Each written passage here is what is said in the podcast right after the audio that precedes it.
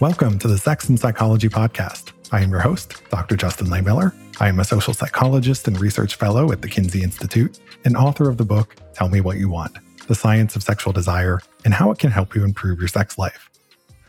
One of the keys to great sex is about being in the right headspace and being totally immersed in the experience. If you're not fully into it, it's easy for your mind to start wandering. For example, you might start thinking about work or the other things that you need to do or you might start thinking about your insecurities. Likewise, when you aren't completely immersed, it becomes much easier for other things to start distracting you, such as sounds that might be coming through the window. And that divided attention can make it harder to stay aroused. So, how can you get into the right mental space for great sex? That's what we're going to be talking about today.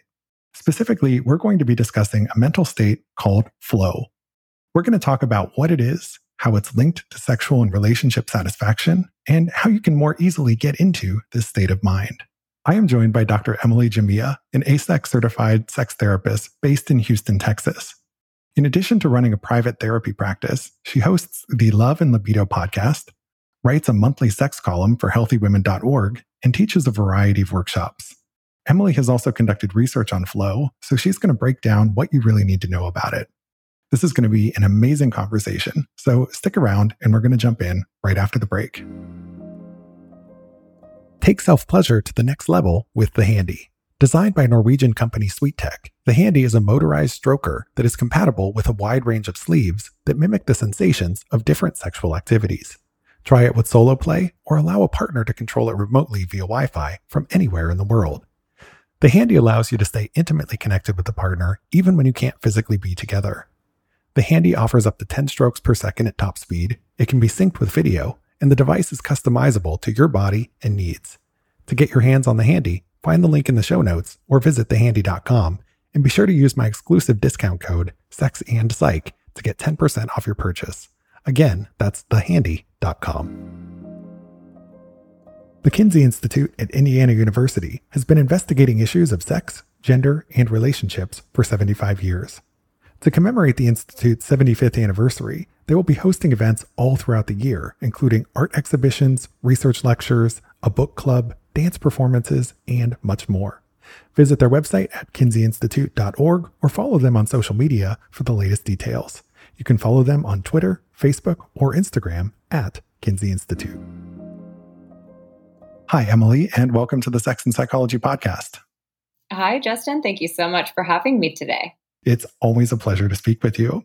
So, I'd like to begin our conversation by asking you to tell us a little bit about yourself and how you got into this area. So, specifically, what drew you to the world of sex therapy and what do you love most about being a sex therapist? Yeah, you know, I feel like a lot of people have these very circuitous stories about how they got into the field. I think mine was pretty straightforward. I think I really became a sex therapist at a very young age because it was something I was always really comfortable talking about. My dad is an OBGYN. So, I mean, I grew up hearing comments about vaginal discharge and how dilated someone's cervix was. And to me, it was just no big deal, but that wasn't the case for most of my peers.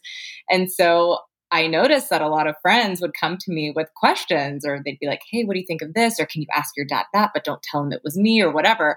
And so I started giving sex advice at a pretty young age. And when I was studying in undergrad, I was majoring in psychology and I took a human sexuality elective. And I was like, this is it. This is what I felt called to do. And um, the rest is history. I've been now in the field for over 15 years.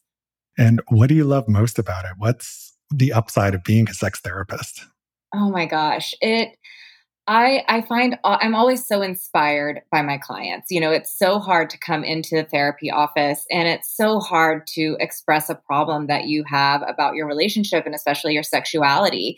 And so I find that I'm always inspired by them and just to help someone with that element of their life, I find profoundly meaningful. Sex is something that you know, I see as being so innately human, so wonderful in so many ways. And it saddens me that so many people have so many issues with it because I think it's wonderful, it's pleasurable, it's emotional, it's an opportunity for self expression and connection. It can be so many things. And so to be a part of these people's journey, I find to be such an honor.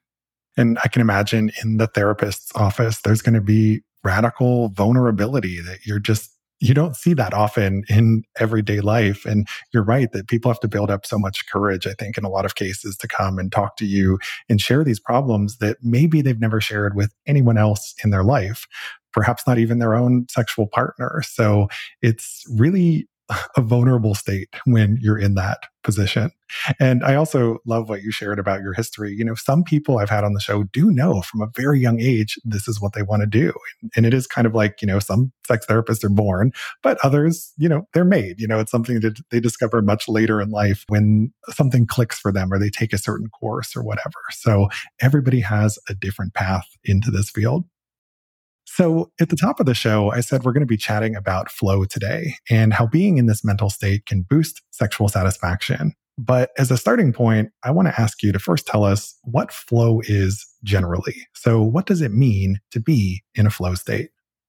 Sure. So you may find yourself in a flow state when you are engaged in an activity where you experience like a total absorption in whatever you're doing whatever you're doing. There may be kind of a loss of space and time. You're that that chatter that's always in your head goes quiet. There's intense focus, there's complete concentration. So you may have heard a surfer describe feeling at one with the wave, or you know, watching um, a band of musicians play together, especially when they're like in a jam session playing music that isn't planned, and they're just kind of feeling the vibe, and they sort of seem to know what to do as if it's automatic and effortless that's a flow state. Now, you don't have to be an elite athlete or in an orchestra to experience flow. I think most people can think of a time when they were engaged in activity. Sometimes people have it at work. Maybe you're, you know, really in the zone. Real is is ultimately what it comes down to. Um, Mihaly Csikszentmihalyi is really the forefather of flow, and he's done extensive research on flow state. And he identified more or less eight characteristics of flow. I named a couple of them. So this is, you know, a sense of effortlessness and ease, a loss of space and time, feeling totally absorbed, having intense focus and concentration. A lot of times there's just the right balance of challenge and skills, which we'll talk about little a little bit later. Um, there's a very sen- there's a high degree of clarity on what your goals are, what you're hoping to get out of the experience, and immediate immediate feedback. So um, you don't have to check all eight boxes to experience flow, but um, more or less those are kind of the things that you're looking for. I'm definitely in the flow when I record podcasts. You know, I've sort of discovered that as I've become more experienced in this space where there is this total absorption when I'm speaking with a guest like you, where I'm just there and in the moment and I'm not thinking about anything else.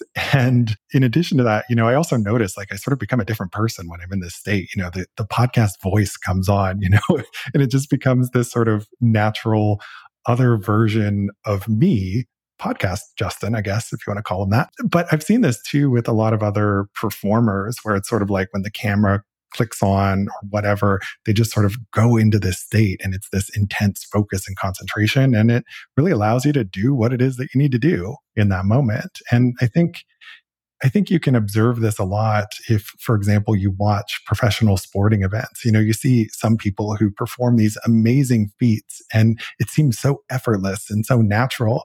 And then other times you see competitors who are really struggling and you'll hear the commentators say things about, you know, how that person is really in their head right now and over analyzing the situation and they're not in that flow state. So I'm guessing, you know, when somebody is in a flow state, you can probably fairly readily observe that would that be fair to say?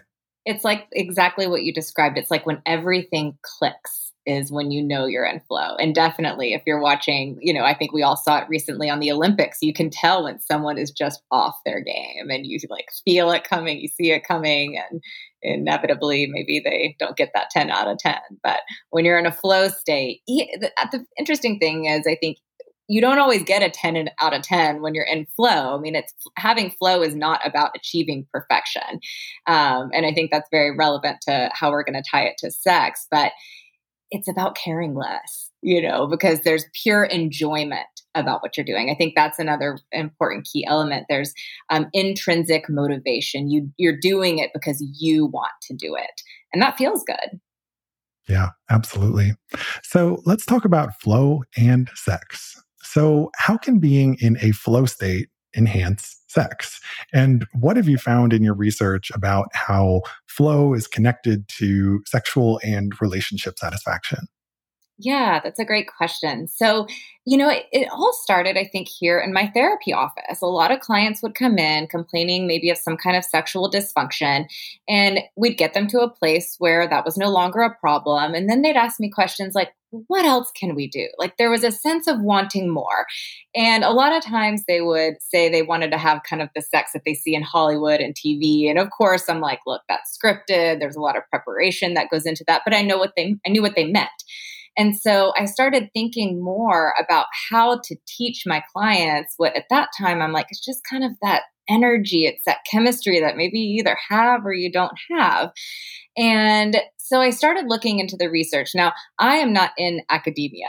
okay, I am a clinician, and so it was it was kind of new to me. It'd been a long time since I'd really dived into research, but I started looking at the research because what I ultimately thought I was like, you know, I think what they're wanting is to experience a flow state. And I couldn't find anything out there. I mean, there were no, I found some studies that looked at kind of transcendent sex and a little bit more so like in the BDSM community. And you maybe hear about that a little bit more. But for you know a lot of the couples i was seeing that wasn't something that they were interested in. And i couldn't find any studies that looked at the relationship between flow and sexual satisfaction. And you know i think a lot of people can reflect back like on the honeymoon stage of their relationship and talk about how intense and electric the sex was but I was really interested in helping couples, you know, maintain that sense of intensity and eroticism, even if what they wanted was a long term monogamous relationship. So since there was nothing out there that I could find, I conducted my own study. And I recruited about 100 participants and administered a couple questionnaires just to see what the relationship was between flow and sexual satisfaction. And found that there was a very strong relationship. And in fact, flow kind of predicted how sexually satisfied couples were. Um, and I only recruited couples who were in longer term monogamous relationships and they had to have been together for, I think, at least three to five years because I didn't, I wasn't as interested in like the hunt, the good honeymoon sex that most people have. I wanted to know like what the secrets were for people who knew how to maintain that long term.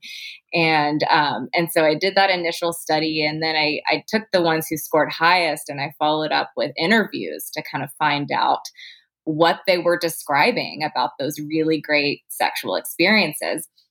And a lot of it was very much in line with the reading I had done on how to cultivate a flow state. So that's what the research project was. And it led to the creation of this whole online workshop, which, you know, we can talk a little bit about as well. But but ultimately, yeah, I found that with the right information, this was a whole new way to teach couples not just how to have better sex, but how to cultivate desire. It's a new way of thinking about it. And I think you're so right that anybody can have great honeymoon sex, right? when the relationship is new and exciting and you've got sort of that particular circumstance, yeah, it's it's easy to have good sex. It's much harder to maintain great sex over the course of time with one person. Or if you're open in, in some type of non monogamous relationship, that, that can still be a challenge at times because we tend to fall into sexual ruts and routines and so forth. So, you know, figuring out how to keep sex exciting is sort of a common struggle that people across genders, relationship types, sexual orientations all kind of struggle with from time to time. Now, I appreciate the description of flow that you shared with us, but something that my mind kept going back to, and I think some of my listeners might be curious about this too, is what is the relationship between being in a flow state and mindfulness? I've talked about mindfulness on the show many times before, and it sounds kind of similar to flow in the sense that both of these things are kind of about being in the present moment. So, what do you see as the difference between being in a flow state versus practicing mindfulness?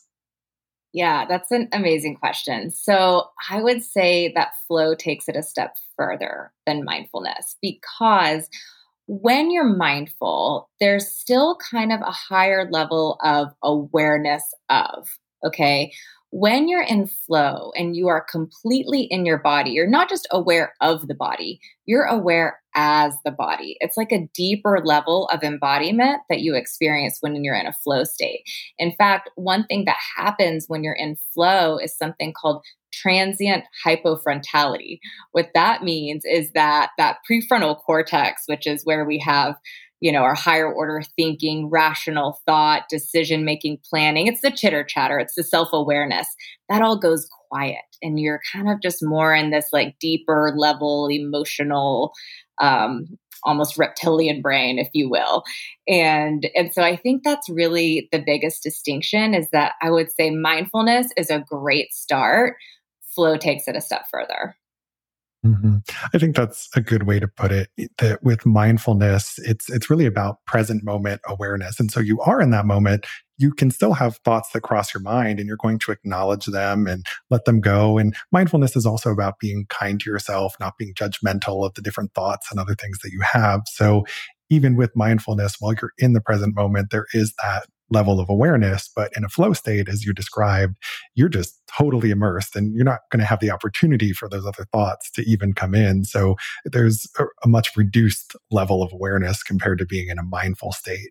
And I think both mindfulness and flow can help people to have better sex, but they're just sort of these very different mental states and might be cultivated in somewhat different ways. Exactly. And I would add to that that when you're in a flow state, there's actually a loss of awareness of things like hunger and thirst and even pain. A lot of the people who I interviewed would describe, you know, great sex as an opportunity for them to forget about the chronic pain that they were in for some reason or another. So it's it's a little bit different than just kind of being aware of the body and paying attention to the body. Yeah, it's so true. Like everything goes away. You know, I noticed this. I'm going to go back to my analogy of podcast flow. You know, for example, I might have a, a, headache or a backache or, you know, some pain before I start the episode. And during the show, I don't feel that at all. And then afterwards, I might like suddenly get really hungry and be like, oh, I didn't even realize I was hungry, but it's just because everything kind of shut off for that period of time. So, yeah, so flow just really immerses us in the moment. And I appreciate the research that you've done in this area. You know, I can relate to having a question and not being able to find an answer in the literature and me saying, you know, fuck it, I'm just going to have to go do this myself. And, you know, sometimes that results in a multi year journey to get the answer to your question. But, you know, that's just the way it has to be sometimes. And, you know, for me, this link between flow and sex is something that I only learned about fairly recently. Like, I think the first time I heard about it was at a conference a couple of years ago where Dr. Brad Sagarin was giving this presentation and he runs the Science of BDSM lab. And he did this study looking at the role of flow during participation in an extreme BDSM ritual. And I thought it was fascinating.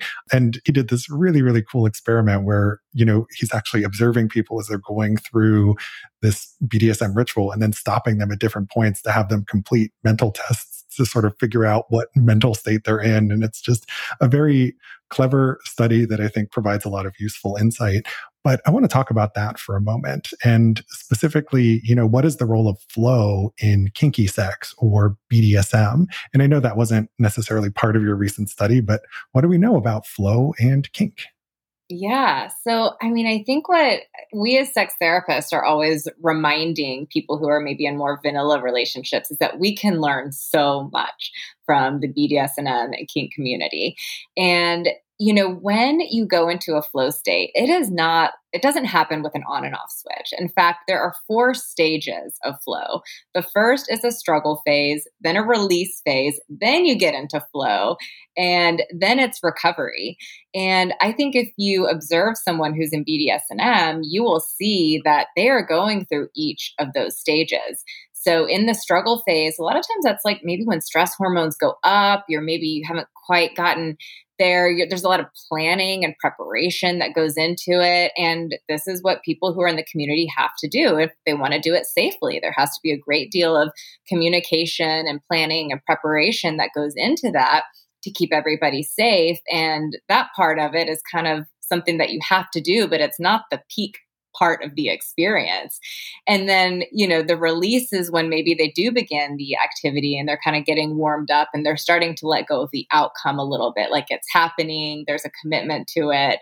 And then the flow state is ultimately what they get into. So I think that's one way to kind of think of it as it relates to what we see in the BDSM community. Another thing I think to keep in mind is this balance between challenge and skills. Um, we know that the magic number seems to be about 4%. When we are doing something that is too high above our skill set, we can feel anxious. If we're doing something that's too far below our skill set, we'll feel bored people who are in the community are always kind of pushing themselves into that 4% zone. There's always something new or exciting that they're experimenting with.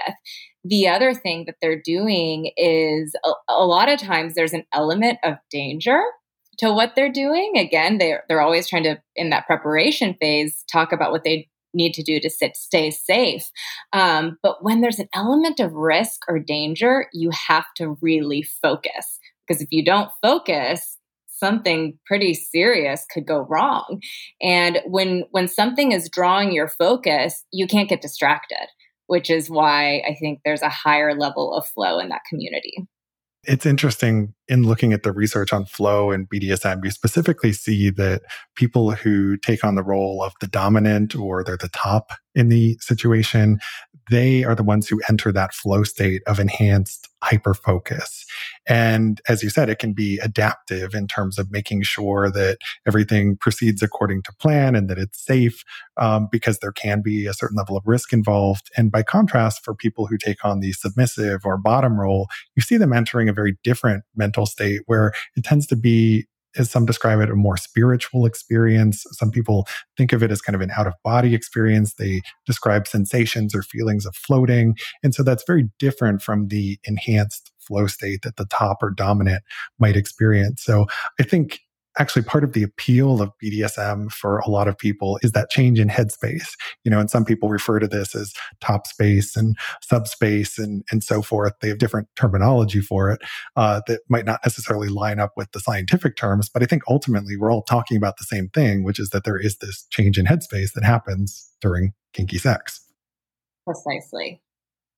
So, something I was wondering about while reading your paper is whether some people just have a naturally easier time getting into a flow state during sex than others. And I can think of a lot of things that could potentially matter here. So, for example, one of them might be how easily someone gets sexually aroused or how easily inhibited they are. So, if you're somebody who finds it easy to get and stay aroused in general, that might make it a little easier to get into a flow state during sex. And likewise, it might also depend on your sexual history and how sexually experienced you are. So if you're somebody who doesn't have a lot of experience with a given activity, sexually or otherwise, that might make it harder to get out of your head and get into the moment. So do you have any thoughts on this in terms of who might have an easier time getting into a flow state? Yeah, I do. And I agree with what you're saying. I really am of the belief that anyone can learn this. Um, but I think that it's something that will come a little bit more easily for some people than for others. You know, people who have a more fixed mindset, who, you know, for various reasons may feel more inhibited, they're going to have to do a little bit more work to break through those barriers. Um, you know, it's funny because I always use a surfing analogy for some reason, but I had never been surfing myself up until about a couple of weeks ago. And I I tend to be a little bit scared of, you know, what I can't see in the ocean, but I really had to like push myself. You know, it was like a lot of mental energy that I had to, you know, kind of conjure and, and pull myself to get out there and give it a try. And I think the same thing applies for people who are just kind of scared to let go and surrender into a sexual experience. And, you know, on that note, I, I think this is something people express, especially here in the therapy office, is a, a fear of letting go and surrender to the sexual experience, which is, I think, so essential for flow.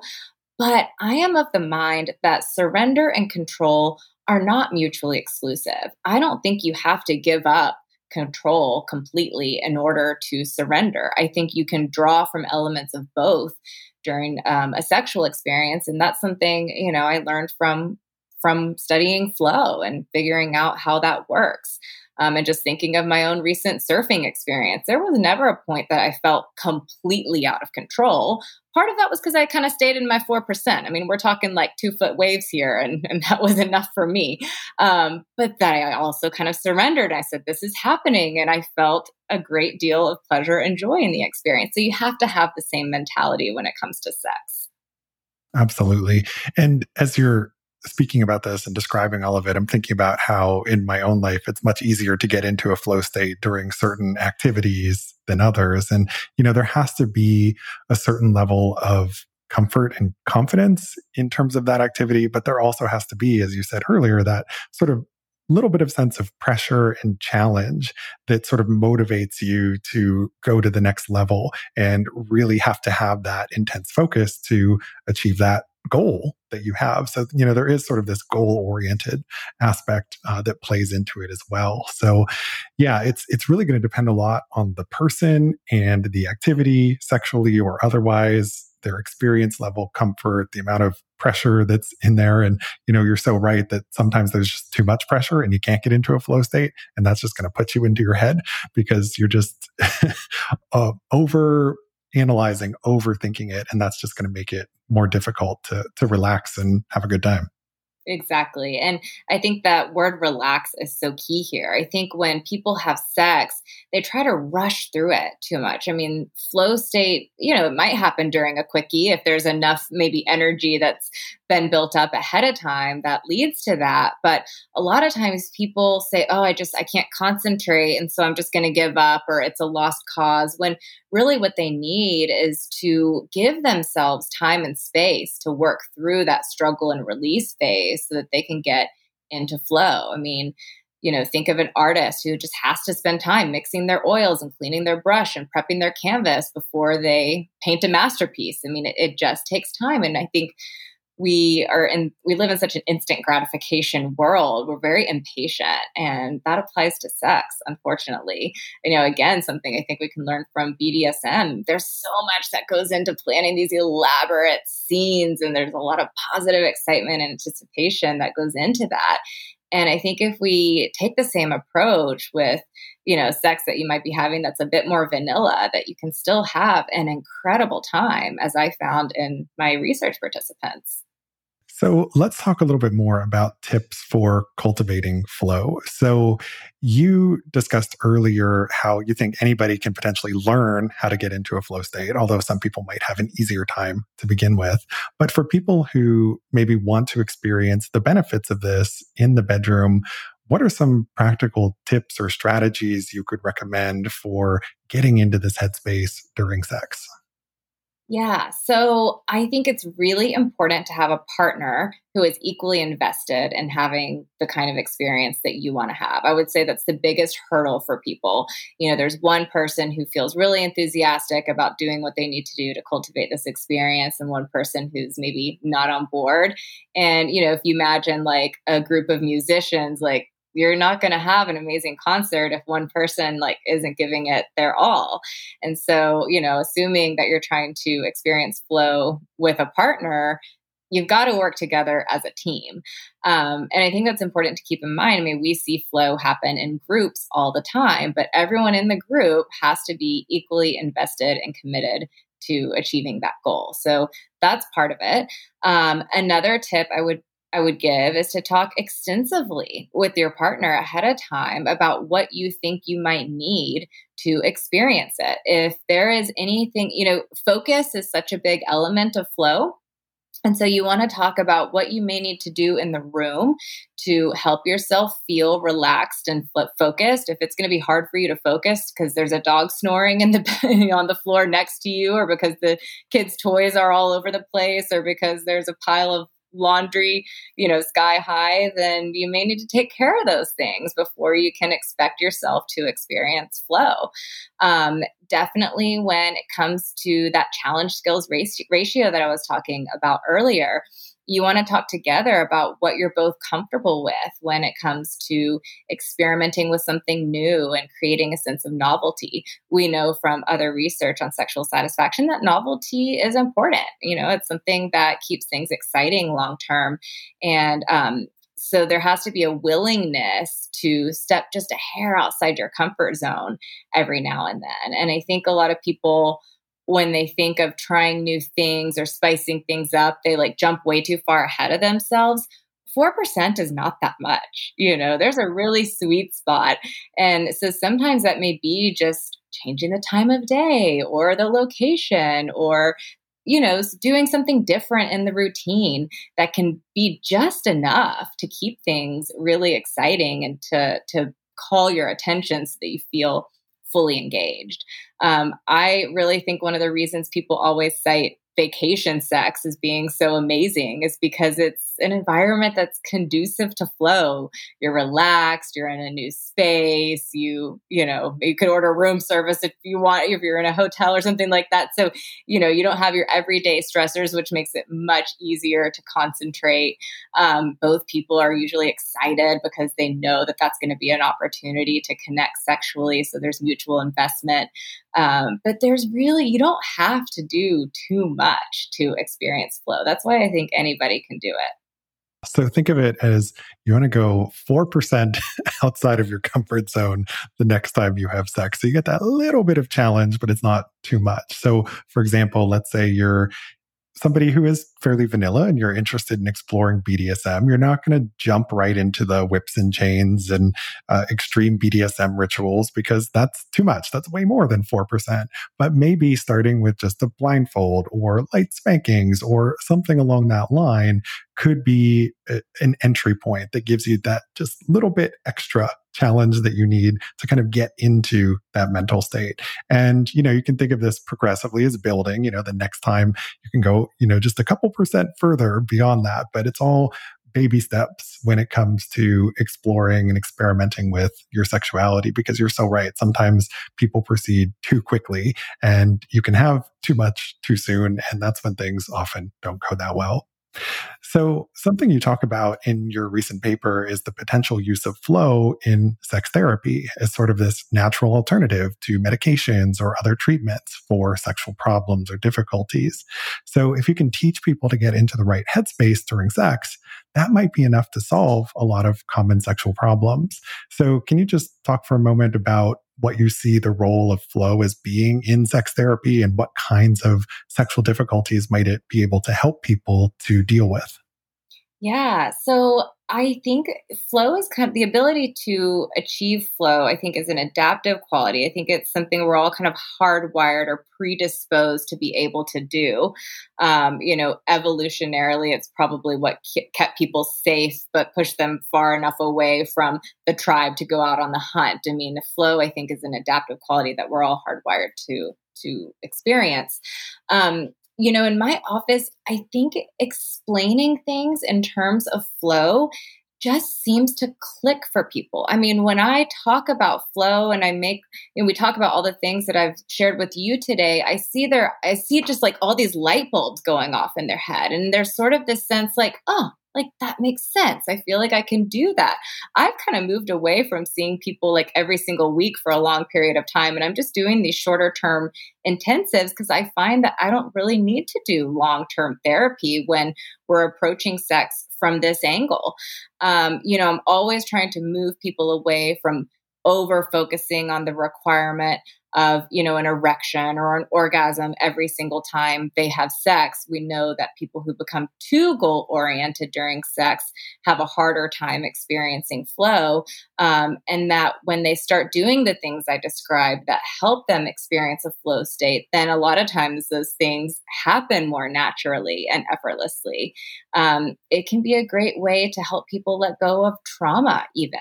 I think, you know, something I, I didn't mention earlier, which I think is so important is you know doing this in a relationship with someone who you feel really safe with who you completely trust um, you know having a strong relationship having a good partner is a really important part of that. Um, and so i think experiencing flow can be very healing for people on a number of levels.